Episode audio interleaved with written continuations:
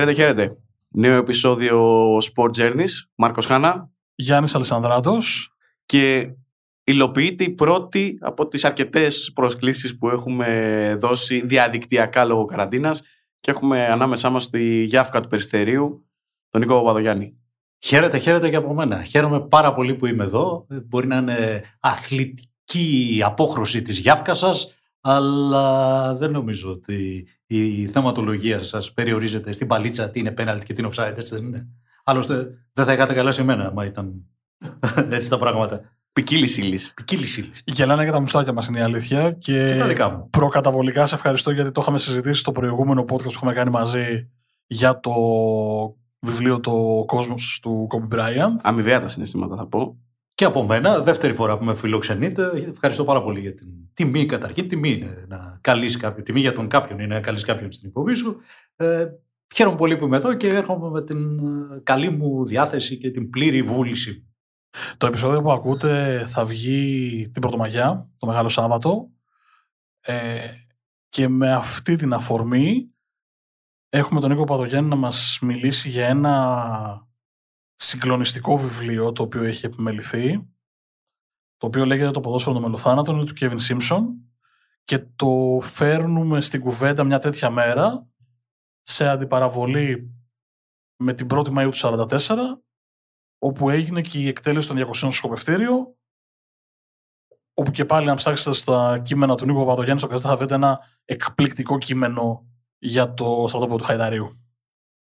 Καταρχήν ευχαριστώ για τα καλά λόγια. Ε, δεν ξέρω αν είναι εκπληκτικό το κείμενο, αλλά ξέρω ότι έχει μέσα του όλο το συνέστημα που έζησα όταν ε, πρωτοπήγα και πάτησα το ματωμένο χώμα του στρατοπέδου του Χαϊδαρίου, όπου υπήρχε ένα Auschwitz της Ελλάδας, ένα κολαστήριο, όπου άφησαν την τελευταία τους πνοή εκατοντάδες Έλληνες, ε, κυρίως πολιτικοί κρατούμενοι στα χρόνια του ε, ναζισμού, όπου παντού έβλεπαν εχθρούς εκτός αν ήταν κουκουλοφόροι και δοσύλλογοι, οπότε ήταν φίλοι τους. Ε, ομολογώ ότι δεν γνώριζα καν την ύπαρξη αυτού του κολαστηρίου. Νόμιζα ότι έπρεπε να ταξιδέψω μέχρι την Πολωνία που είναι το Auschwitz ή μέχρι το Μόναχο που είναι το Νταχάου ή σε κάποιο ανάλογο ε, τόπο μαρτυρίου για να μυρίσω το καθαγιασμένο αίμα ε, των θυμάτων του ολοκαυτώματος, αλλά ε, τέτοιο κυλούσε και δύο βήματα από το σπίτι μου. Μένω στο Χαϊδάρι, το στρατόπεδο απέχει ένα χιλιόμετρο από το σπίτι μου, κυριολεκτικά, και το έμαθα σε ηλικία 52 ετών και ντρέπομαι πάρα πολύ που το λέω. Παρόλο που η μακαρίτησα η γιαγιά μου έλεγε, θυμόταν ε, τα γεγονότα που περιέγραψε και η ταινία του Παντελή Βούλγαρη, το τελευταίο σημείωμα, και έλεγε, παιδάκι μου, πετούσαν χαρτάκια από τα καμιόνια. Και όλο αυτό είχε πάει κάπου στην άκρη του μυαλού μου. Έλεγα ποιο, ποια καμιόνια τώρα, ποια σημειώματα. Ξεμοράθηκε η γιαγιά και λέει ό,τι θέλει. Αλλά ήταν αλήθεια. Και τάζησε μικρό κοριτσάκι η γιαγιά μου στο πετσί της. Έμεινε στο μυαλό της και ε, από εδώ και πέρα θα ζει και στο δικό μου το μυαλό και ελπίζω ότι θα ζει και στο μυαλό όλων, διότι ε, όταν η ιστορία γίνεται σιωπή, που έλεγε, έγραψε ο Άλκης Αλκαίος, βγαίνουμε όλοι χαμένοι. Σωστά. Γι' αυτό και λέω ότι το για να γυρίσω πάλι πίσω στο ποδόσφαιρο των μελοθάνατων, το θεωρώ ένα εξαιρετικό βιβλίο. Θα πω ότι το προτείνω ανεπιφύλακτα όχι γιατί ο Νίκος Παδογιάννης εδώ, αλλά γιατί είναι ένα βιβλίο που δεν είναι από αυτά που οι συγγραφικοί οίκοι λένε το διαβάζεις μόνο ρούφι. Δεν είναι τέτοιο βιβλίο. Αν περιμένετε κάτι τέτοιο, μην το περιμένετε. Είναι όμως ένα εκπληκτικό βιβλίο, μια τρομακτική καταγραφή γεγονότων για τα χρόνια του Δευτέρου Παγκοσμίου Πολέμου και το πώς το ποδόσφαιρο έγινε ένα είτε ε, έγινε διέξοδος ή έγινε όπλο προπαγάνδας στα χέρια των Ναζί. Ένα βιβλίο που τελειώνεις και έχεις ένα σφίξιμο στο στομάχι του τι έζησε η ανθρωπότητα όχι πολύ μακριά, 80 χρόνια είναι. Δεν, είναι. δεν συζητάμε για το Μεσαίωνα, συζητάμε για το 1945. Δεν είναι, δεν είναι πολύ μακρινό. Η ερώτηση λοιπόν γιατί κατέληξα τοποθέτηση αυτό που, που κάνω. Το βιβλίο αυτό πώς προέκυψε, πώς ήρθε στα χέρια σου; Καταρχήν ε, σημειώνω ότι ο πρωτότυπος τίτλος είναι «Ποδόσφαιρο κάτω από τη σβάστηκα», «Soccer under the swastika», για όποιον θέλει ενδεχομένως να το αναζητήσει στην πρωτότυπη γλώσσα του, την αγγλική. Είναι του Kevin Simpson. Υπάρχει και στο εξώφυλλο, ο αγγλικός τίτλος να πούμε. Όντως. Ε, το εξώφυλλο είναι πολύ ωραίο. Ε, το βιβλίο είναι πολύ ωραία έκδοση. Ε, είναι από τις MVP Publications. MV Publications. Ε, πίσω από αυτόν τον τίτλο κρύβεται ένας ε, συνάδελφος και φίλος, ο Θανάσης Ασπρούλιας. Είναι μια σταυροφορία που την κάνει μόνος του. Μόνος του. Δεν υπάρχει κάποιος εκδοτικός οίκος με κεφάλαια, με κόσμο που να δουλεύει νυχθημερών, ε, με μέσα, με σύστημα διανομής και διαφήμισης κτλ.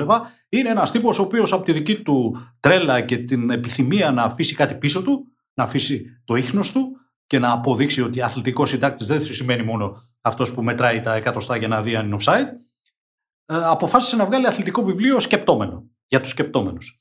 Λοιπόν, ε, ο ίδιος μου το πρότεινε ο Θανάσης, αυτό το συγκεκριμένο βιβλίο. Ε, την ευαισθησία του την απέδειξε όταν αποφάσισε ότι δεν θα βγει μια τυχαία έκδοση, θα είναι με πολυτελές σκληρό εξώφυλλο, ε, με αμοιβή για σχεδιαστή ο οποίος θα φτιάξει το εξώφυλλο να γίνει πιο ελκυστικό, να το πάρει πιο εύκολα ο άλλος, με καλό χαρτί, με ε, γενικά έφτιαξε ένα κόσμημα το οποίο χαίρεζε να το παίρνεις στα χέρια σου.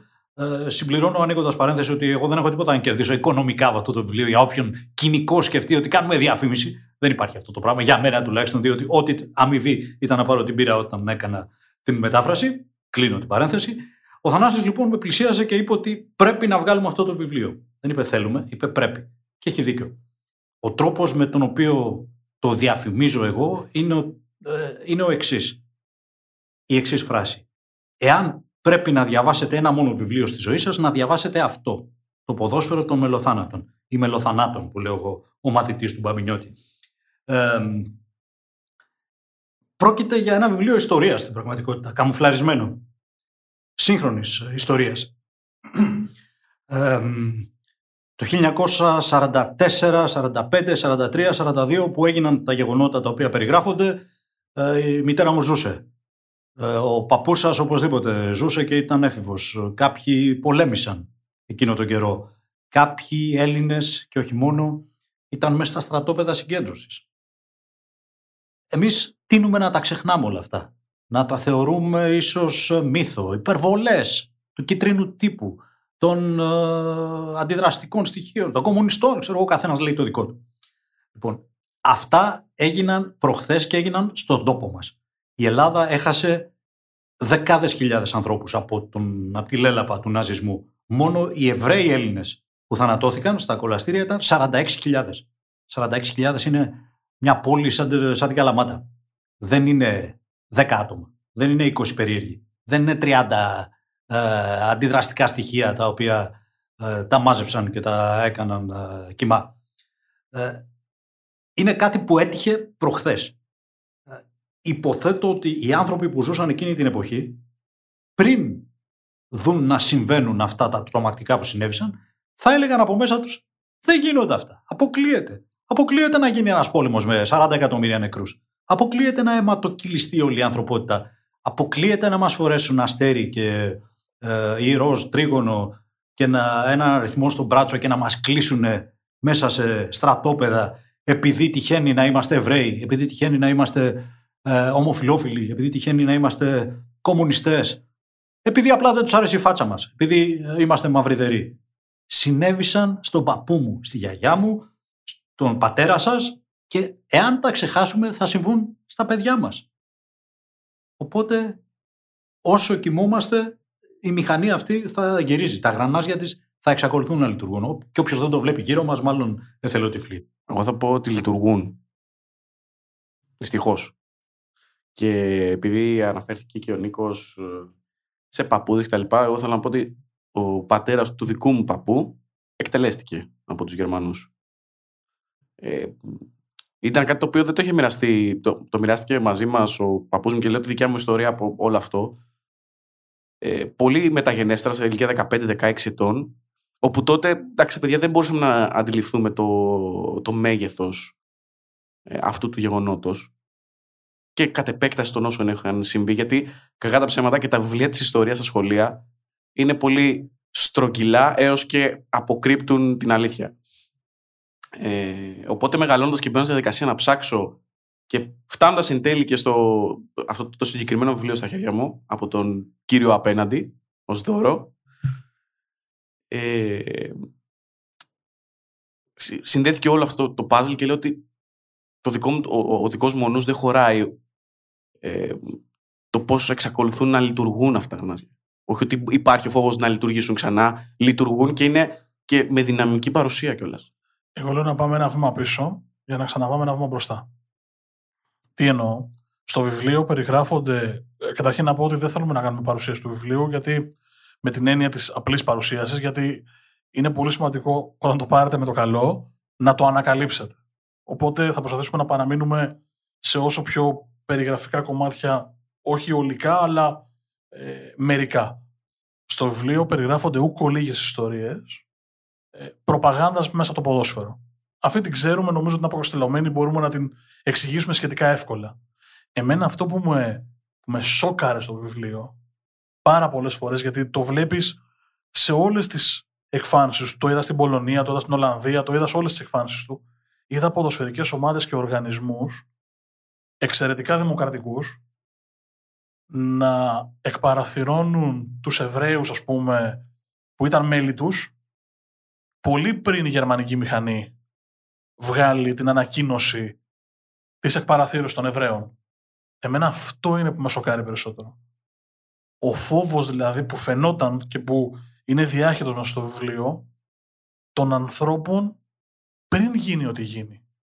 Εκεί είναι που η αίσθησή μου και εκείνη και η ερώτησή μου προς τον Νίκο γιατί να συμβεί αυτό; Γιατί να, φτάσουμε, να φτάσουν αυτοί οι άνθρωποι να ενεργήσουν πριν καν ενεργήσει η γερμανική μηχανή; Ε, στο βιβλίο φαίνεται πολύ ξεκάθαρα. Είναι πάρα πολλά τα σημεία που το βλέπεις. Η αίσθησή μου είναι, χωρίς βέβαιως να μπορώ να ψηλαφίσω μια εποχή τόσο μακρινή, ότι η φτώχεια του Μεσοπολέμου είχε γιγαντώσει φαινόμενα τα οποία πάντα υφέρπουν στις κοινωνίες και κυρίως του ρατσισμού και κυρίως το φαινόμενο το οποίο περικλείεται στην τόσο συνηθισμένη στις μέρες μας φράση έρχονται οι ξένοι και μας παίρνουν τις δουλειές. το απλώσει λίγο κανείς και βάλει στη θέση της λέξης ξένοι ε, οτιδήποτε άλλο φανεί, του φαίνεται βολικό ή ε, σκουρόδερμοι ή ε, οι Ανατολικοί λέγανε στη Γερμανία. Στη Γερμανία ένας πολύ ε, διαδεδομένος ε, ρατσισμός είναι των δυτικών κατά των Ανατολικών όταν υπήρχαν ακόμα δύο Γερμανίες. έχω την αίσθηση ότι η ανέχεια έφερνε περιθωριοποίηση κάποιων των εύκολων θυμάτων σε τέτοια περίπτωση έβγαζε, ξέβραζε από τον αφρό της κοινωνίας όποιον δεν είχε δυνατά πόδια για να σταθεί ε, και τελικά έκανε το ακραίο να φαίνεται φυσιολογικό. Μετέτρεπε ε, την ε, κοινωνία, το πάνω κομμάτι ας πούμε της κοινωνίας σε ένα σαλόνι όπου δεν, δεν χωρούσε κανένας ξυπόλυτος, δεν χωρούσε κανένας με βρώμικα ρούχα, άπλητος κλπ. Και λίγο-λίγο αυτό το πράγμα, αυτή η νοοτροπία ε, νομίζω ότι περνάει κάτω από το πετσί του παρημιώδους μέσου ανθρωπάκου και γίνεται δεύτερο, δεύτερο δέρμα του. Ε, και στον τόπο μας ε, μερικοί από τους χειρότερους ρατσιστές ή ελιτιστές ή οτιδήποτε είναι οι τελευταίοι άνθρωποι που περιμένεις να σκέφτονται έτσι. Είναι οι φτωχοί, είναι οι βουνίσιοι, οι ορεσίβιοι, είναι τα παιδιά των προσφύγων μερικές φορές. Είναι οι Εβραίοι μερικές φορές. Ε, που ε, χρησιμοποιώ, θα χρησιμοποιήσω ως παράδειγμα τον ε, μπασκετμπολίστα Άλμπερτ Μάλαχ. Ο Μάλαχ είναι Εβραίος. Είναι γιος της πασίγνωστης στη Θεσσαλονίκη ε, οικογένειας, παιδί της πασίγνωστης οικογένειας των Μάλαχ, οι οποίοι είναι και συγγενείς του Σαρκοζή από αυτούς έχει εξεπηδήσει. Ο Μάλαχ λοιπόν τον εντόπισα κάποια, για, τους, για όσους είναι νεότεροι σημειώνω ότι πρόκειται για Έλληνα μπασκετμπολίστα, Έλληνο-Αμερικανό ο οποίος έπαιξε στην εθνική ομάδα τον καιρό του Γκάλη και του Γιαννάκη και στο Πανελλήνιο πολλά χρόνια.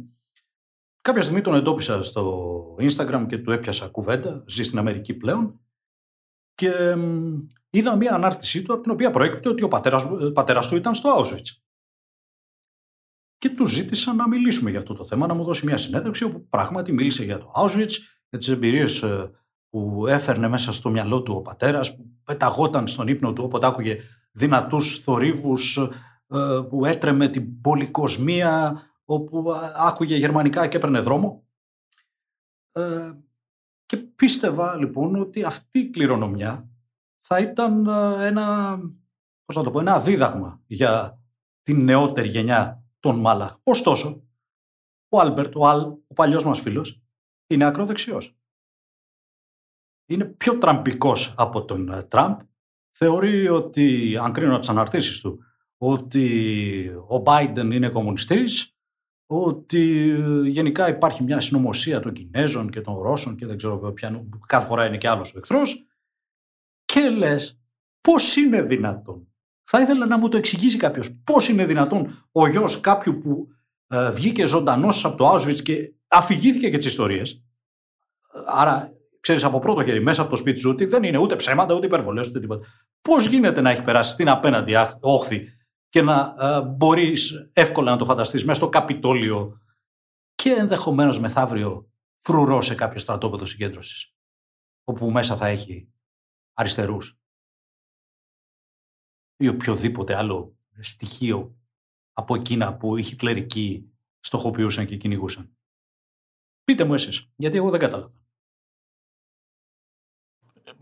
Εκεί είναι το ζήτημα που κόλλησα προσπάθησα να, να, να συντάξω τη σκέψη μου, γιατί είναι λίγο...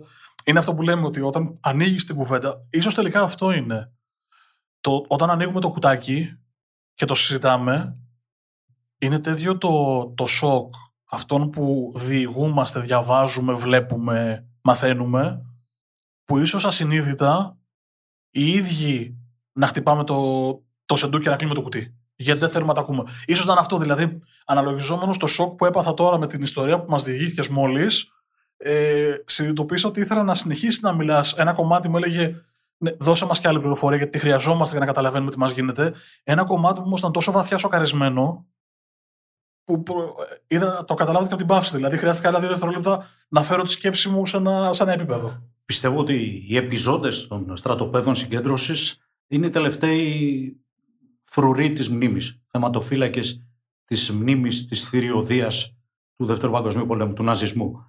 Ε, και η αγωνία του συγγραφέα του βιβλίου, του Κέβιν Σίμψον ε, και του Σάιμον Κούπερ που γράφει τον πρόλογο, είναι ότι όταν φύγουν από τη ζωή αυτοί οι άνθρωποι, θα ανοίξει ακόμα περισσότερο, θα δημιουργηθεί ακόμα πιο έφορο έδαφος για τους αρνητές και για όλους όσοι ε, ευαγγελίζονται, πρεσβεύουν, πιστεύουν, θεωρούν, διαδίδουν ότι όλα αυτά δεν ήταν μωρέ και τίποτα. Σημείο των καιρών ήταν. Κάτι τυχαίο. Με, με, ας μην υπερβάλλουμε. Υπάρχει πολλοί κόσμος που θεωρεί ότι είτε δεν συνέβησαν αυτά, είτε είναι υπερβολές είναι τραβηγμένα από τα μαλλιά για να κάνουν εντύπωση οι Εβραίοι, ας πούμε, για να δείξουν πόσο γενναίοι ήταν και πόσο κυνηγήθηκαν. Δεν ξέρω αν υπάρχει αυτή η διάσταση σε ένα έστω μικρό βαθμό. Ξέρω όμως ότι μεθαύριο που δεν θα έχει μείνει κανένας ζωντανός από όσους βγήκαν από το Νταχάου και από το Μπέργεν Μπέλσεν και από το Auschwitz και τα άλλα κολαστήρια, δεν θα υπάρχει κανείς να μας διαβεβαιώσει ότι αυτά συνέβησαν στα αλήθεια.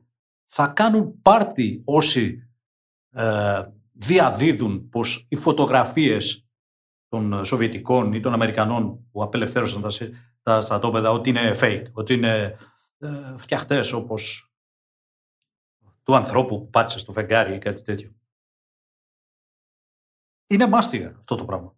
Είναι μάστιγα ε, αυτός ο συνδυασμός λύθης και άρνησης. Και νομίζω ότι πολύ σύντομα το ολοκαύτωμα, κάθε συζήτηση για το ολοκαύτωμα θα θεωρείται μια γραφικότητα την οποία τα παιδιά μας θα την ακούνε και θα λένε έλα μωρέ δεν έγιναν. Υπερβάλλεται. Τι, τι είναι αυτά που λέτε. Είναι δυνατόν να είχαμε 40 εκατομμύρια νεκρούς και να πέθαναν 2 εκατομμύρια άνθρωποι μέσα στα σιγάπια. Είναι δυνατόν. Θα νομίζουν ότι είναι ταινία σαν τη λίστα του Σίτλερ. Εγώ αυτό πήγα να πω για τη λίστα του Σίτλερ ότι αν κάποιος δεν έχει τη δυνατότητα να οπτικοποιεί κάποια πράγματα ή κάποιες διηγήσεις, μπορεί να ανατρέξει να βρει Μπορεί να βρει ντοκιμαντέρ. Υπάρχουν ε, έργα, τα, ε, μάλλον όχι έργα, ντοκιμαντέρ, τα οποία παρουσιάζονται μάλιστα και σε πολύ μεγάλα τηλεοπτικά δίκτυα, όπως το Discovery, το National, το οποίο, τα οποία πραγματεύονται τα δημιουργήματα των Ναζί με έναν τρόπο πολύ στρογγυλό και καλά υπερκατασκευές ή... και λες δεν γίνεται να στρογγυλοποιείς κάτι το οποίο πήρε μαζί του ε, ε, εκατομμύρια ψυχές ή να το παρουσιάζεις στρογγυλά. Δηλαδή υπάρχει μια ε, διαδικασία η οποία δεν αντί να ε, κατακρίνει να φέρνει, να δίνει την έσχατη εικόνα ε, το μεγιστοποιεί και στα μάτια, δηλαδή υπερκατασκευές. Υπερκατασκευές που θέρισαν ε, τον πατέρα μου, τον πατέρα σου, τον, τον παππού σου, τον προπάπου σου. Ξέρεις που θα διαφωνήσω μαζί σου; Για να το βάλουμε στην κουβέντα. Όχι, δεν θέλω να γίνει ε, προπαγάνδα. Δεν θέλω να γίνει άκρατη κριτική. Σε καμία περίπτωση. Η καταγραφή των γεγονότων αρκεί. Δηλαδή, όσο τον Μπίρκεναου θα στέκει όρθιο, αρκεί για να ξέρεις τι έγινε. Όσο υπάρχουν βιβλία όπως το Ποδόσφαιρο των Μελοθάνατων, και όσο θα υπάρχουν Simpsons στον κόσμο, και κατά επέκταση άνθρωποι θα το μεταφράσουν στα ελληνικά, για να μπορούμε και εμείς να το διαβάσουμε, ε, αυτό το πράγμα δεν, δεν χρειάζεται, όπως το πες, άκρατη κριτική. Όχι, διαφωνώ σε αυτό, γιατί η άκρατη κριτική το πηγαίνει στο άλλο άκρο. Δεν θέλω το άλλο άκρο. Αρκεί και μόνο να μπορούμε να διαβάζουμε, να μαθαίνουμε και που και που να θυμόμαστε τι συνέβη εδώ, εκεί, στον ειρηνικό, 80 ε, χρόνια πίσω, παιδιά, ξαναλέω, δεν είναι, δεν είναι μεσαίωνας που έχουμε 10 βιβλία γραμμένα χειρόγραφα τα οποία μεταφράστηκαν σε μια βιβλιοθήκη και μετά ξαναγράφτηκαν κάπου αλλού. Οπότε μπορεί να έχουμε. Ε, Υπάρχει και αλλίωση. Ατέλειες. Είναι 80 χρόνια πίσω. Είναι, είναι τίποτα. Είναι τώρα. Ναι, πολλοί έχουν αρχίσει και το βλέπουν με τον ίδιο τρόπο που βλέπουν την αρχαία Ελλάδα. Γραφικά ανθρωπάκια με χλαμίδες. Γραφικά ανθρωπάκια με σβάστηκες. Ότι δηλαδή είναι κάτι μυθικά όντα αυτά τα οποία, ή σχεδόν μυθικά αυτά τα οποία πρωταγωνίστησαν σε αυτή την ιστορία. Μόνο όποιος έχει πατήσει με τα πόδια του το αίμα μέσα στο σπίτι του πλέον αντιλαμβάνεται πόσο βαριά είναι αυτή η κληρονομιά για την ανθρωπότητα. Δεν ξέρω, προσωπικά τη χάνω την αισιοδοξία μου πολύ συχνά όταν βλέπω συγκεντρώσεις νεοναζί ή αποτελέσματα εκλογών με 500.000 ψήφους σε ναζιστικά μορφώματα όπως στην Ελλάδα. Ε, αυτό που θα ήθελα να κάνω, αν είχα την δυνατότητα, θα ήταν να πάρω όλους τους φίλους μου, ή μάλλον όχι τους φίλους μου, γιατί οι φίλοι μου το ξέρουν. Αλλιώς δεν θα ήταν και φίλοι μου. Όλους τους εχθρούς μου εντός εισαγωγικά και να τους πάω στο Auschwitz, στο Birkenau. Ελάτε μια βόλτα, μια ξενάγηση. Δεν χρειάζεται τίποτα άλλο. Αρκεί να μπείτε στο δωμάτιο του Μέγκελε. Αρκεί να δείτε μαζί μου τον ε, θάλαμο όπου έχουν συγκεντρώσει πίσω από μια γυάλινη προθήκη όλα τα παιδικά παιχνίδια. Τα παιχνίδια των παιδιών που θανατώθηκαν. Όχι τα παιχνίδια τίποτα παιδιών που πέρασαν από εκεί για ξενάγηση. Ε, σε άλλη αίθουσα, πίσω από άλλη γυάλινη προθήκη, υπάρχουν μαλλιά. Τα κομμένα μαλλιά των εχμαλώτων, τα οποία τα κρατούσαν για να τα κάνουν μαξιλάρια και ποιος ξέρει τι άλλο. Κουβέρτες. Αλλού υπάρχουν οι βαλίτσες. Γιατί το ψέμα της εποχής ήταν ότι σας παίρνουμε να πάτε να ζήσετε εσείς οι Εβραίοι ε, σε κάποια δική σας ε, Ιερουσαλήμ, ας πούμε, σε κάποια δική σας γη της επαγγελίας. Δεν τους έλεγαν πού. Υποτίθεται ότι ε, ναι μεν θα περιορίζονταν κάπου, αλλά θα ήταν προστατευμένοι και με τους δικούς τους ανθρώπους. Και εκεί που πήγαιναν οι γραμμές του τρένου δεν είχε συνέχεια η γραμμή, τελείωνε η γραμμή και ακριβώς δίπλα ήταν η καμινάδα αρκεί να περπατήσει κάποιος μέσα στο θάλαμο αερίων που είχε μία είσοδο. Την άλλη δεν έβγαινε κανένας. Έμπαινε μέσα και δεν έβγαινες, έβγαινες μέσα από την καμινάδα. αρκεί να περπατήσει μέσα στους κοιτώνες κάποιος. Αρκεί να διαβάσει στο βιβλίο που έχουμε στα χέρια μας το πώς ε, το λίπος από τα παιδιά, ε, τα καμένα παιδιά έτσι, τα, το μάζευαν σε λεκάνες για να το κάνουν σαπούνι έκαιγαν, επαναλαμβάνω, τα παιδιά, έπαιρναν το λίπος και το έκαναν σαπούνι. Δεν χρειάζεται. Μόνο αυτή την φράση, αν σκεφτεί κάποιος και τη βάλει στο μυαλό του, αρκεί. Δεν χρειάζεται τίποτα άλλο, τίποτα άλλο να ξέρει. Να όμως που να προσπερνάμε αυτά. Γυρίζω πάλι μια και πήγαμε αυτό, κάναμε αυτό το μπρος πίσω. Εγώ λέω το εξής, για να το πάμε και λίγο στον αθλητισμό, γιατί έχει γίνει και πάρα πολύ μεγάλη κουβέντα για τον ίδιο τον αθλητισμό ζούμε σε μια εποχή, ειδικά οι Αμερικάνοι την πολύ πιο, τη ζουν πολύ πιο ε, έντονα, με το Black Lives Matter, με το, με το MeToo. Υπάρχουν πάρα πολλά κινήματα πλέον ρατσισμού ή ε, συμπεριφοράς εκμετάλλευσης ανθρώπου προς άνθρωπο. Το ζήτημα είναι ο αθλητισμός πρέπει να παίρνει θέση ναι ή όχι. Γιατί εδώ θέλει μια ξεκάθαρη απάντηση. Ε, τι εννοώ, στα δικά μου τα μάτια, ο αθλητισμός ως κίνημα οφείλει να παίρνει θέση. Αλλά ε, βλέπουμε και τις δύο πλευρές. Εγώ το λέω ευθέως και το λέω και στους ίδιους τους αθλητές κάθε φορά που παίρνω συνέντευξη και ευτυχώς είναι συχνό φαινόμενο αυτό. Όχι μόνο θεωρώ ότι πρέπει να έχει φωνή ο αθλητής και να παίρνει θέση, αλλά δεν τον βλέπω καν με το ίδιο μάτι τον αθλητή που αρνείται να πάρει θέση. Δεν τον βάζω στην ίδια κατηγορία. Για μένα υπάρχουν δύο ράφια. Στο πάνω ράφι είναι αυτοί που μιλάνε και στο κάτω ράφι είναι η shut up and dribble. Άλλη κατηγορία ο ένας, άλλη κατηγορία ο άλλος. Δεν με ενδιαφέρει αν είναι, αν σουτάρει καλά τρίποντα κάποιος. Ή αν βάζει ωραία γκολ με ανάποδα ψαλίδια. Ή αν τρέχει τα 100 μέτρα σε 9,5 δευτερόλεπτα. Θέλω να χρησιμοποιεί την, το στάτους του, το όνομά του, τη δυνατή του φωνή για να κάνει τον κόσμο καλύτερο. Θα μου πεις, η εύκολη αντίρρηση είναι η εξής. Μπορεί να ανοίξει το στόμα του ο αθλητής και να βγει τσάρτας και να βγάλει από το στόμα του και από την ε, κεφάλα του και από την ε, καρδιά του και την ψυχή του, αυτό που του έδωσαν για ψυχή, μίσος. Ακόμα όμως πιστεύω και αυτό είναι χρήσιμο για την κοινωνία. Το να υπάρχει ο τσάρτας, να μιλάει ο τσάρτας, αντί να είναι σιωπηλός. Γιατί προάγει τον διάλογο. Ε, βοηθάει να μετρηθούμε. Ποιος είναι ποιος. Ποιος είναι από εδώ και ποιος είναι από εκεί. Ε, χειρότερες πληγές είναι οι κρυφές πληγές. Τη φανερή πληγή ξέρεις πώς θα την αντιμετωπίσεις και πώς θα την χειριστείς γιατί είναι φανερή. Ξέρεις και πώς να τη γιατρέψεις αν προσπαθήσεις πολύ και αν ε, ε, είναι δεκτική η ίδια η πληγή.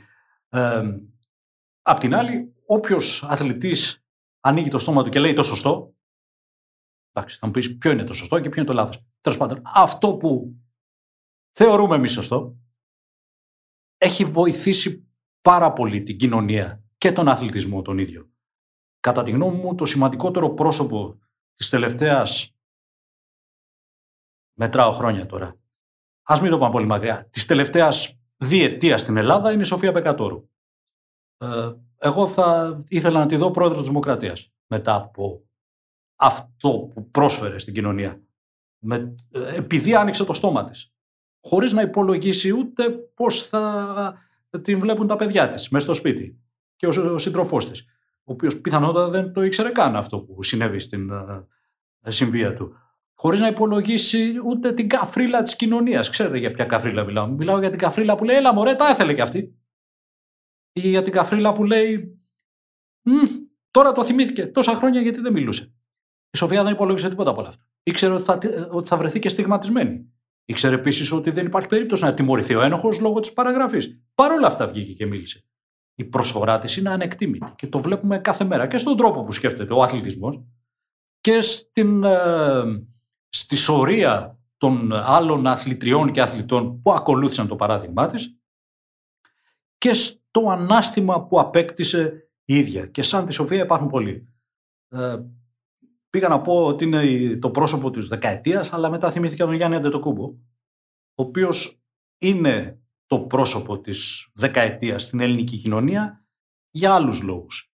Επειδή, κατά τη γνώμη μου τουλάχιστον, δείχνει πώς θα έπρεπε να είναι η κοινωνία μας. Θα, ε, πώς θα έπρεπε να εντάσει τον μετανάστη στους κόλπους της, να τον ε, ε, βγάζει μπροστά, να ενσωματώνεται η ίδια στο πρόσωπό του και στο ανάστημά του, να υπερηφανεύεται για τους σωστούς λόγους.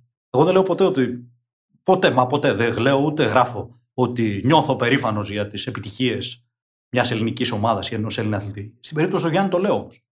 Γιατί ο Γιάννης είναι αυτό που θα ήθελα να είναι ο Έλληνας πολίτης, όχι μόνο ο Έλληνας αθλητής. Με όλοι, με, με, πέρα τα κατορθώματα στο μπάσκετ με τον τρόπο που έχει χειριστεί όσα έζησε. Ούτε κουνάει το δάχτυλο σε κανέναν, ε, ούτε όμως είναι αδιάφορος. Θα μιλήσει όταν πρέπει, θα ξεσπαθώσει όταν πρέπει, θα κάνει και ένα βήμα πίσω όταν πρέπει. Και μιλάμε για ένα παιδί 25 χρονών, ε, βασανισμένο, που όμως δεν ξεχνάει ούτε τι πέρασε, ούτε τις ρίζες του, ούτε τους ανθρώπους που τον βοήθησαν και δεν ξεχνάει ούτε τους ανθρώπους που τον κλώτσισαν. Αυτό είναι λίγο κρυμμένο ανάμεσα στις λέξεις. Ο Γιάννης επειδή είναι αυτός που είναι και ο Θανάσης και όλη η οικογένεια δεν πρόκειται ποτέ να βγει με το σπαθί για να πάρει κεφάλια. Παρότι τα φαινόμενα ρατσισμού που αντιμετώπισε στην ελληνική κοινωνία ήταν πάρα πολύ χτυπητά και καθημερινά. Παρ' όλα αυτά αντιλαμβάνεται ότι ακόμα και αυτό το ζήτημα θέλει και διπλωματικούς χειρισμούς και διδασκαλία με τον τρόπο. Με τον τρόπο το Γιάννης μας διδάσκει πώς πρέπει να φερόμαστε στο μετανάστη, στο ξένο, στον μαύρο, στον ε, ζητιάνο, γιατί ζητιάνος ήταν, για να μην κρυβόμαστε. Οπότε νομίζω ότι του χρωστάμε πάρα πολλά. Εγώ θα ήθελα να τον βλέπω σημεοφόρο σε όλες τις Ολυμπιάδες, αν γίνεται, μαζί με την Πεκατό. Είτε πάει η εθνική μπάσκετ στους Ολυμπιακούς Αγώνες, είτε όχι. Το πήγα αλλού, ε. ε. Όχι, όχι. Απλά εγώ θα πω ότι δεν... ο Γιάννης πρέπει να αποτελεί παράδειγμα όχι μόνο για το μεταναστευτικό, αλλά για το πώς πρέπει να συμπεριφερόμαστε γενικότερα μέσα στο πλαίσιο μιας κοινωνίας ανθρώπων που είναι ίσοι μεταξύ τους. Είτε κάποιος ε, ζητιανεύει, είτε κάποιος βρίσκεται στον δρόμο, είτε συναντάς κάποιον τυχαίο στο, στο δρόμο, ο οποίος μπορεί να μην σου αρέσει οπτικά επειδή μπορεί να φοράει κάτι που είναι έξω από το δικό σου πεδίο. Νομίζω ότι για μένα ο Γιάννης είναι αυτό το παράδειγμα. Επιπρόσθετα... Αυτό της, της κοινων... αυτής της κοινωνίας που δεν κοιτάζει ε, αν φοράς ρούχα, που μένεις, αλλά σέβεται την, την οντότητά σου όποια και είναι αυτή.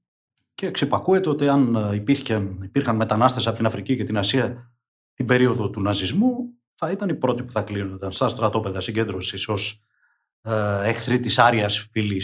Απλά συνέβη να είναι ε, φιλετικά κάπως διαφορετική η Ευρώπη της εποχής. Ε, σκούρο δέρμα είχαν μόνο οι τσιγκάνοι και οι τσιγκάνοι ήταν οι πρώτοι που κλείστηκαν μέσα. Αν όχι οι πρώτοι, πάντως μία από τις κύριες ομάδες που στοχοποιήθηκαν.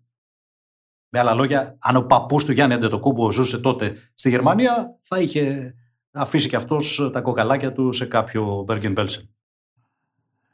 Πέρα από το ποδόσφαιρο των μελοθάνατων, έχεις γράψει και δύο βιβλία «Τα μάτια της ζωής μας» και το «Νίκος Λύπη», που είναι τα έτερα πνευματικά σου τέκνα. Και γιατί τα αναφέρω; Τα αναφέρω γιατί μέσα από αυτά αναγνωρίζουμε ότι έχεις γυρίσει το μισό πλανήτη. Ούμι και περισσότερο. 50 κάτι χώρες. Καμιά φορά τους μετράω για να κοιμηθώ όπως άλλοι μετράνε προβατάκια. Λοιπόν, η ερώτηση είναι η εξής. Έχεις γυρίσει λοιπόν το μισό πλανήτη. Γιατί πιστεύεις ότι ακόμα και σήμερα αυτή η κουβέντα παραμένει ενεργή; Έχεις δει εκατοντάδες κουλτούρες. Από Ευρώπη, την Αμερική, την Ασία. Γιατί πιστεύεις ότι η λογική της μυσαλλοδοξία υπάρχει ακόμη υφέρπουσα σχεδόν σε κάθε τομέα της ζωής; Δεν είναι εύκολη η απάντηση σε αυτό και προφανώς δεν είμαι κοινωνιολόγος για να τη δώσω. Αυτό που βλέπω είναι ότι το σπέρμα του ρατσισμού, της μυσαλλοδοξίας υπάρχει ριζωμένο αρκετά βαθιά στην ανθρώπινη φύση. Του μίσους για... όχι πάντα μίσους, κάτι ανάμεσα σε μίσος και σε φόβο θα έλεγα, για το ξένο, για το άλλο, για το διαφορετικό. το βλέπεις παντού. Νομίζω ένα από τα διδάγματα που έχω εισπράξει από τα ταξίδια μου είναι ότι το χειρότερο πράγμα που μπορεί να συμβεί σε μια κοινωνία είναι να είναι ψάχνω μια καλή λέξη και δεν τη βρίσκω να, είναι, να υπάρχει ομοιομορφία σε αυτή, φιλετική και πολιτισμική. Όσο πιο μονομπλοκ που λένε είναι μια κοινωνία, όλοι οι λευκοί, όλοι οι χριστιανοί, ε, όλοι ε, πατριστική οικογένεια, το λέω για να βάλουμε την Ελλάδα μέσα στη συζήτηση, τόσο το χειρότερο. Τόσο λιγότερο ανεκτική γίνεται. Και ο, ο δυσανεκτικός γίνεται και φοβικός. Αν συνδυάζεται και με ανέχεια και με ύφεση αυτό που εμείς τη ζούμε μόνη μου βάσεως εδώ και δεκαετίες για να μην πω αιώνες, ε, βγάζει το διαβολάκι στην επιφάνεια. Ε, το μεγάλο διαβολάκι βέβαια δεν είναι η φτώχεια, είναι η αμορφωσιά. Αυτό είναι διάβολος, δεν είναι διαβολάκι. Είναι ένας δαίμονας ο οποίος μας ε, κατατρέχει.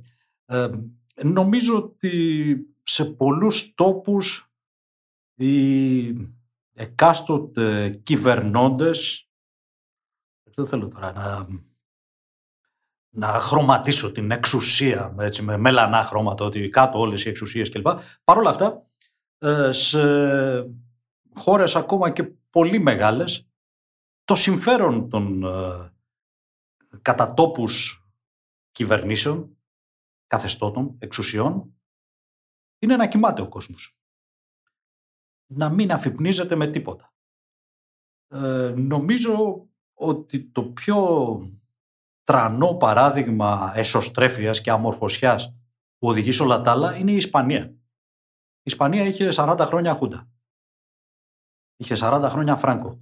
Ε, η Ισπανία του Φράγκο ήταν σαν την Αλβανία, την, όχι την τωρινή, την Αλβανία της σκοτεινής ε, εποχής. Ήταν δηλαδή μια, ένα καθεστώς το οποίο ε, αποθάρρυνε κάθε λογής εξωστρέφεια. Οι Ισπανοί δεν μιλάνε ξένες γλώσσες. Οι Ισπανοί, η προηγούμενη γενιά τουλάχιστον, δεν ήξερε τι γίνεται πέρα από ε, τα σύνορα. Με κάποιο περίεργο τρόπο είναι και γεωγραφικά απομονωμένη εκεί που βρίσκεται. Δεν έχει δηλαδή, δεν είναι η Γαλλία που συνορεύει με 15 χώρες ή ε, ξέρω εγώ, η Αγγλία που με τις τόσες απικίες έχει και ένα σωρό προσμίξεις και λαούς να συνυπάρχουν σε αυτή. Ήταν λοιπόν μια χώρα 50 εκατομμυρίων κατοίκων όπου ήταν όλοι οι λευκοί, όλοι οι θρήσκοι, όλοι οι καθολικοί, όσο αυτό συνεπάγεται για την, ε, τον σχετικό σκοταδισμό. Ε, κανένας δεν μιλούσε γλώσσες, όλοι αισθάνονταν ε, μειονεκτικά όταν ξεμύτιζαν από τη χώρα τους και ήταν ένας τόπος ο οποίος ε, δεν είναι ωραία η λέξη, ούτε ο παραλληλισμός, αλλά μου έρχεται να το χρησιμοποιήσω. Ήταν αυτιστικός.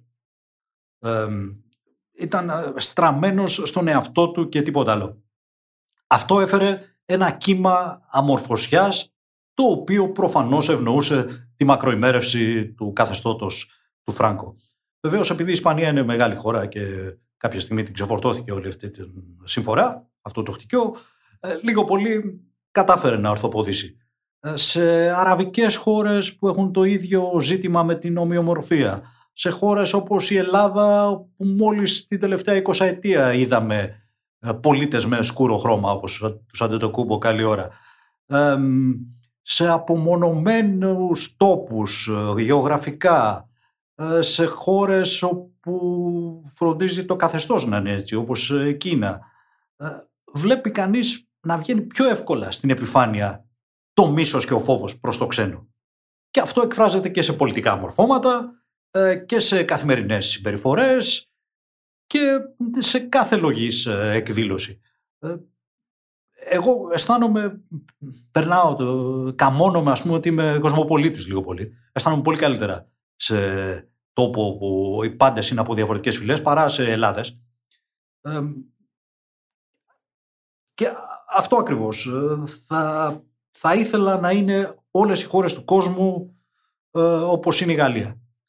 Η Γαλλία όπου συνυπάρχουν ε, και οι Βορειοαφρικανοί και οι μαύροι από τις δικές τους απικίες και οι Ευρωπαίοι και μπαινοβγαίνει κόσμος από τα ανοιχτά σύνορα από παντού και υπάρχει και ε, πλούτος και υπάρχουν και γράμματα και επιστήμη κτλ. Νομίζω ότι αυτή τη χώρα θα έπαιρνα ως παράδειγμα ε, πολυπολιτισμικότητας από κάθε άποψη που είναι αρκετά εύκολο να διώξει προκαταλήψεις και φόβους και μυσαλλοδοξίες.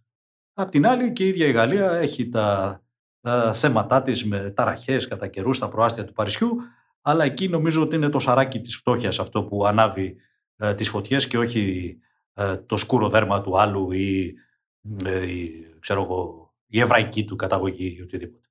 Μπερδεμένα τα λέω, αλλά μπερδεμένα είναι. Δεν είναι ότι τα έχω στο μυαλό μου μπερδεμένα. Νομίζω ότι είναι ένα χάος ο, ο ε, κόσμος. Έχουμε μείνει με τον Μάρκο, μας έχει απορροφήσει τόσο πολύ η συζήτηση. Είναι... Και λέτε μεταξύ σας, τι λέει αυτός. Και δεν είναι και, διόλου, και διόλου μπερδεμένα. Διόλου μα διόλου μπερδεμένα. Οδεύοντας σιγά σιγά προς τη, προς τη λήξη.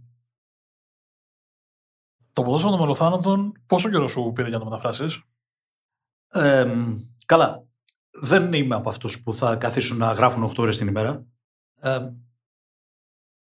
το παίρνω αλλιώς. Δεν ήταν η μοναδική μου ασχολία εκείνο τον καιρό, αλλιώς θα μπορούσα να το γράψω και πολύ γρήγορα. Αλλά επειδή είμαι ένας άνθρωπος πολύ άσχολος και πολύ φορέ, πολύ, πολύφερνος γενικά, ε, μου πήρε περίπου ένα τετράμινο, με περίπου δύο ώρες ε, δουλειά την ημέρα. Ε, δεν είχα κάποια προθεσμία από τον εκδότη. Παρεπιπτόντως να πω ότι τα δικά μου βιβλία βγαίνουν στους key books, σε άλλο εκδοτικό οίκο, για να αποδίδουμε τα του Κέσαρο στο Κέσαρι. Ε, μου πήρε ένα τετράμινο στο οποίο ομολογώ ότι δεν κοιμόμουν τις νύχτες ή τουλάχιστον δεν κοιμόμουν καλά. Ε, δεν ήταν εύκολη μετάφραση. Ακριβώς εκεί ήταν. Δηλαδή, ο λόγος που σε ρώτησα το πόσο καιρό σου πήρε να το τελειώσεις ήταν ακριβώς αυτό. Πόσο ήθελα, καιρό έκανα να κοιμηθώ ήσυχος. Ήθελα να σε ρωτήσω τι σου άφησε. Δηλαδή, σε εμάς, σου είπα τι μας άφησε. Αυτό το, το κόμπο στο μάχη. Ήταν το... μια δύσκολη μετάφραση. Έχω μεταφράσει και πασχετικά βιβλία. Παρεπιπτόντως τώρα τελειώνω μια αυτοβιογραφία του Phil Jackson που θα βγει από το ψυχογειό. Και τα 11, τα 11 δακτυλίδια. 11 Rings. Θα βγει το καλοκαίρι και νομίζω θα είναι ωραίο ανάγνωσμα για τις παραλίες. Αν πάμε στις παραλίες. Ε, η μετάφραση ενός μπασκετικού βιβλίου είναι εύκολη. Για μένα τουλάχιστον είναι εύκολη, διότι είναι σαν να γράφω ένα δικό μου κείμενο. Εδώ, στο ποδόσφαιρο των μελοθάνατων ή μελοθανάτων, ε, ήθελα να βρίσκω πάντα την κατάλληλη λέξη για να ε, αναζητήσω και το μέτρο για το οποίο μιλούσαμε πριν. Δεν ήθελα να ε, χρησιμοποιήσω λέξεις εντυπωσιασμού, ούτε όμως να είναι στεγνές οι εκφράσεις μου. Προσπάθησα δηλαδή να βάλω τη δική μου πινέλια, αισθητική κατά κάποιον τρόπο, ούτως ώστε ε, να μπαίνει κάτω από το πετσί του αναγνώστη αυτό που διαβάζει, που και που να του ρίχνει και μια τσεκουριά στο κεφάλι, διότι έτσι πρέπει, αλλά να έχει και μια ροή λίγο πιο ε, ευχάριστη κατά κάποιον τρόπο. Διότι για όποιον αναρωτιέται τι είναι αυτά που λέει, ποιο ποδόσφαιρο τώρα, ε, να πούμε ότι πρόκειται για μια σειρά από ιστορίες με πρωταγωνιστές, ήρωες, κυριολεκτικά ήρωες πολλές φορές, ε, ανθρώπους του ποδοσφαίρου και συχνά και άλλων αθλημάτων, οι οποίοι βρέθηκαν ε, μπλεγμένοι στη δίνη. Κάποιοι από αυτούς ήταν ποδοσφαιριστές ή προπονητές, που είχαν την ε, κακή για την εποχή τύχη να είναι και Εβραίοι ή ομοφιλόφιλοι. Ε, άλλοι ήταν ε, δημοσιογράφοι, όπως του λόγου μου. Ε, ομάδες ολόκληρες, όπως η Δυναμό Κιέβου με την περίφημη ιστορία του Φαραγκιού Μπάμπι Γιάρ, η οποία ε, βγήκε στην επιφάνεια πρόσφατα όταν είχε πάει να παίξει ο Πάοξ στο Κίεβο. Ε, άλλοι ήταν παράγοντες. Ε, σύλλογοι ολόκληροι. Εγώ έχω ξεχωριστεί θέσει στην καρδιά μου για συλλόγους οι οποίοι αντιστάθηκαν όπως η Bayern ή ο Άγιαξ ή και η Tottenham που είναι η προσωπική μου αδυναμία ε, και έγιναν καταφύγιο για τους κυνηγημένους. Ε, περιγράφονται επίσης οι μεγάλες διοργανώσεις της μεγάλης προπαγάνδας όπως ε, ε, τα Μουντιάλ και τα κύπελα εθνών του πρώτου καιρού και οι Ολυμπιακοί αγώνες του Χίτλερ του 1936.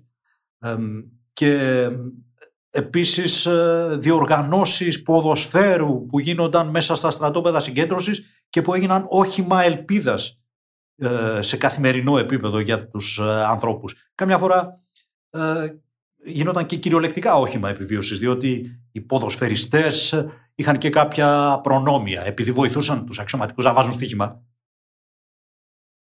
Εντάξει, μικρή σιγή διότι είναι ακόμα πιο κτηνώδες αυτό το πράγμα να βάζεις στοιχήματα ποιος θα κερδίσει ανάμεσα σε αυτούς τους οποίους αύριο θα κάψεις ε, στο θάλαμο αερίων. Εν πάση περιπτώσει γίνονταν αυτά, έβγαιναν εφημεριδούλες οι οποίες διασώθηκαν μέσα στο Νταχάου και ε, στο Τερεζίενστατ και στα άλλα στρατόπεδα. Αυτές τις ιστορίες πιάνει ο συγγραφέας με πολλή έρευνα και μαρτυρίες και πάνω σε αυτές σου μιλάει για, το, για τον ναζισμό. Σε παίρνει δηλαδή και σε βάζει μέσα στο στρατόπεδο συγκέντρωσης, αλλά δεν σου λέει έλα μέσα στο θάλαμο αερίων, σου λέει έλα στη σέντρα του ποδοσφαιρικού γηπέδου που παίζανε μπάλα οι κρατούμενοι. Και από εδώ είναι ίδια η θέα, δεν είναι διαφορετική. Αλλά καταλαβαίνεις πού έβρισκαν οι άνθρωποι αυτοί πηγές ελπίδας για το αύριο που, που ξημέρωνε και δεν ξημέρωνε. Δεν, δεν ήξερε κανένας από αυτούς τους ανθρώπους αν την επόμενη μέρα θα ήταν ζωντανός ή όχι. Ε, και γι' αυτό κατά κάποιον τρόπο είναι σε ένα πρώτο επίπεδο ένα ευχάριστο ανάγνωσμα. Ευχάριστο τρόπο του λέγει. Ένα ανάγνωσμα που διαβάζεται ε, εύκολα.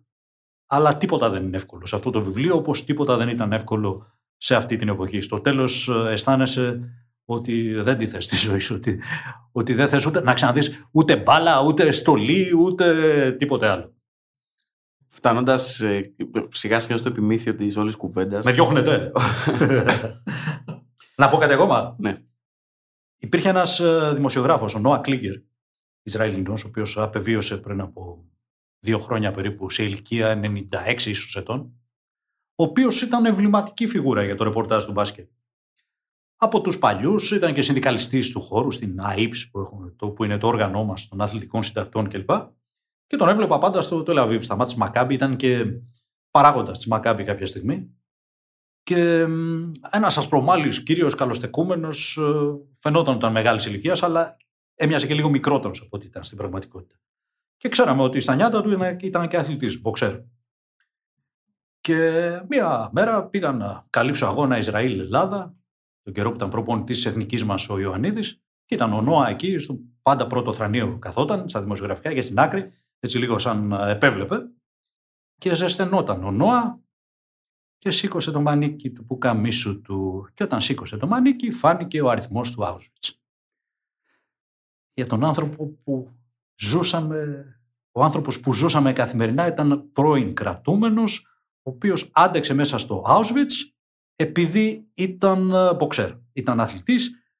Διοργάνωναν για πλάκα η Γερμανία αξιωματική ε, κάποια τουρνουά για να σπάνε πλάκα, να περνάει η ώρα και να βάζουν στοιχήματα και χάρη στις ικανότητές του στο box ο Νόα Κλίγκερ επέζησε όχι μόνο από το Auschwitz αλλά από άλλα τρία, αν θυμάμαι καλά, στρατόπεδα όπου μεταφέρθηκε κάποια στιγμή, βγήκε, είπε τις ιστορίες του, ε, παρέστη διαδικτυακά σε μια παρουσίαση του βιβλίου, του ποδοσφαίρου του Μελονθανάτων στο Φεστιβάλ Βιβλίου του Ζαπίου πριν από δύο ή τρία χρόνια και μας τα είπε και εκεί και αποδίμησε ε, αφήνοντας πίσω του τις μνήμες και μια ζωή γεμάτη βάσανα, ε, εμπειρίες και διδάγματα. Για όποιον έχει τα αυτιά του ανοιχτά να τα ακούσει τα διδάγματα και την καρδιά του ανοιχτή για να τα σωματώσει.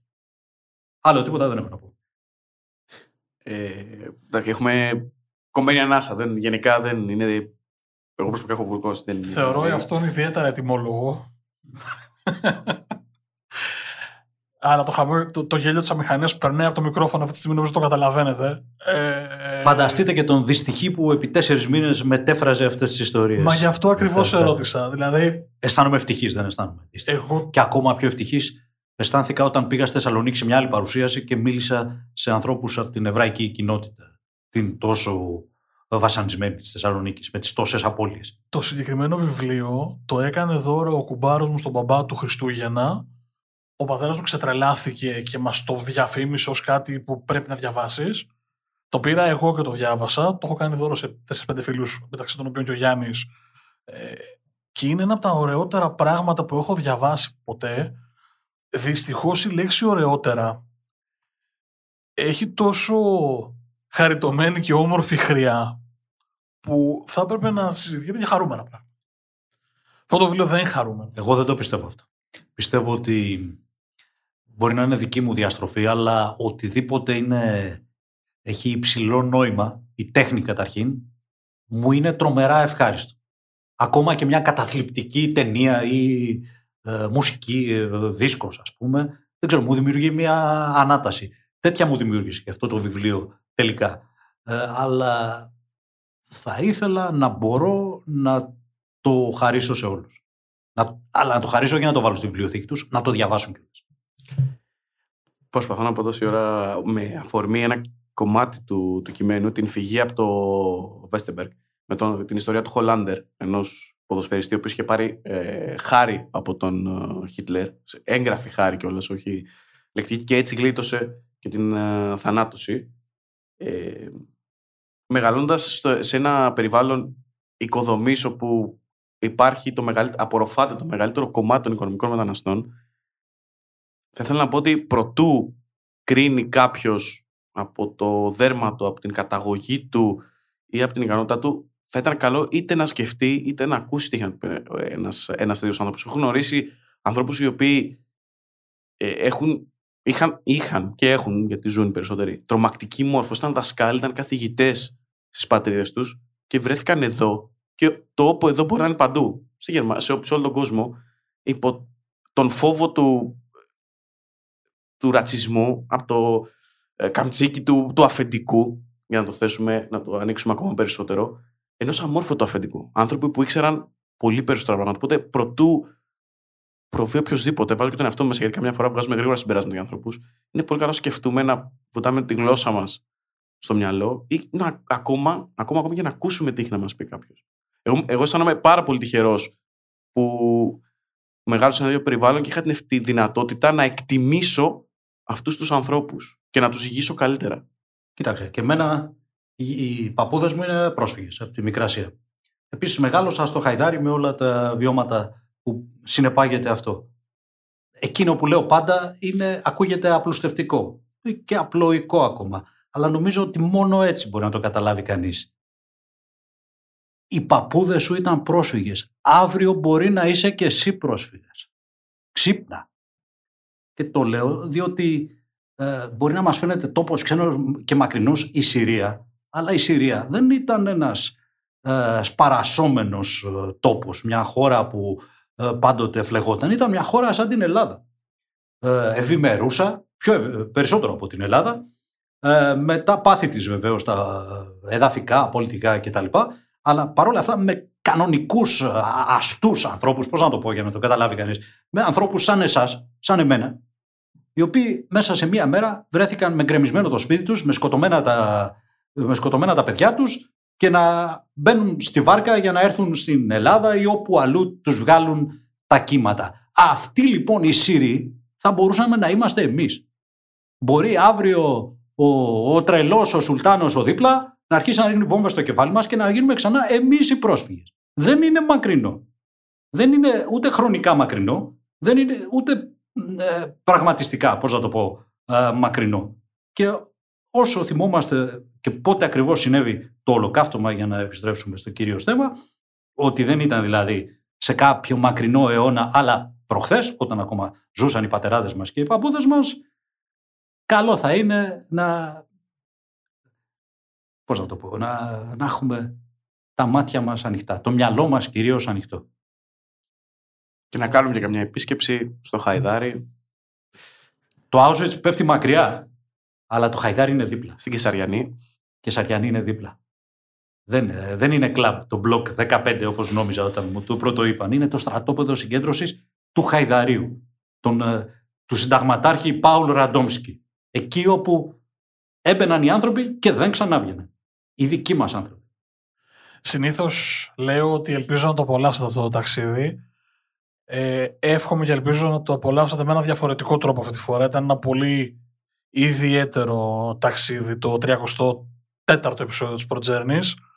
Ε, δεν έχω λόγια να σε ευχαριστήσω, Νίκο Παπαδογιάννη, για το ωραιότερο επεισόδιο που έχουμε κάνει μέχρι στιγμής. Δεν ξέρω αν ήταν, αλλά η αλήθεια είναι ότι το συγκεκριμένο βιβλίο είναι το ωραιότερο με το οποίο έχω ασχοληθεί εγώ και πάντως το πιο ωφέλιμο. Η φιλοξενία σας είναι ιδιαίτερα ζεστή, αν και σήμερα είναι μια βροχερή μέρα που μαγνητοφωνούμε το επεισόδιο. Εδώ στη Δυτική Όχθη πάντα νιώθω ευπρόσδεκτος, διότι είμαι ακρεφνός ε, παιδί της. Ε, οπότε θέλετε, δεν θέλετε, θα ξανάρθω. Με μεγάλη μας χαρά. ε, Δική μου χαρά. Είναι ένα πολύ πολύ ιδιαίτερο επεισόδιο, ένα πολύ πολύ ιδιαίτερο βιβλίο αυτό που έγραψε ο Κέβιν Σίμψον και αποδόθηκε στα ελληνικά από τον Νίκο Παπαδογιάννη το ποδόσφαιρο των μελοθάνατων από την MVP Publications. Και εμέσως να ευχαριστήσουμε και τον Θανάσης Σούλια που είχε την ε, οξυδέρια και τη σκέψη να πει ότι αυτό το βιβλίο πρέπει να βγει. Να και μας όχι θα, χαρίσει. να βγει, πρέπει. Ένα τέτοιο βιβλίο. Γενικά να διαβάζετε εκεί έξω. Καλό Ας θα είναι- ήταν. Ας είναι και πιο ελαφριά βιβλία. Βιβλία να είναι. Ανοίγει το, το μυαλό με το διάβασμα. Και με το ταξίδι. Ευχαριστούμε πάρα πολύ. Ε, νομίζω ότι δεν χρειάζεται καν να πούμε τα τυπικά. Είναι τέτοιο. Ναι, η τώρα- μορφή του επεισοδίου έχουμε χάσει τα λόγια μας. Τα γνωστά τα ξέρετε. Μας βρίσκεται στο Facebook, στο Instagram, στο YouTube, Sport Journeys, sportspavlajourneys.gr είναι το site όπου βλέπετε τις απόψεις μας. Το πάω πάρα πολύ γρήγορα γιατί δεν έχει κανένα απολύτως νόημα. Ε, Νίκο Παπαδογιάννη, ευχαριστούμε πάρα πάρα πάρα πολύ για την τιμή. Εγώ ευχαριστώ. Να είστε καλά και στο επανειδήν. Γεια σας. Γεια σας.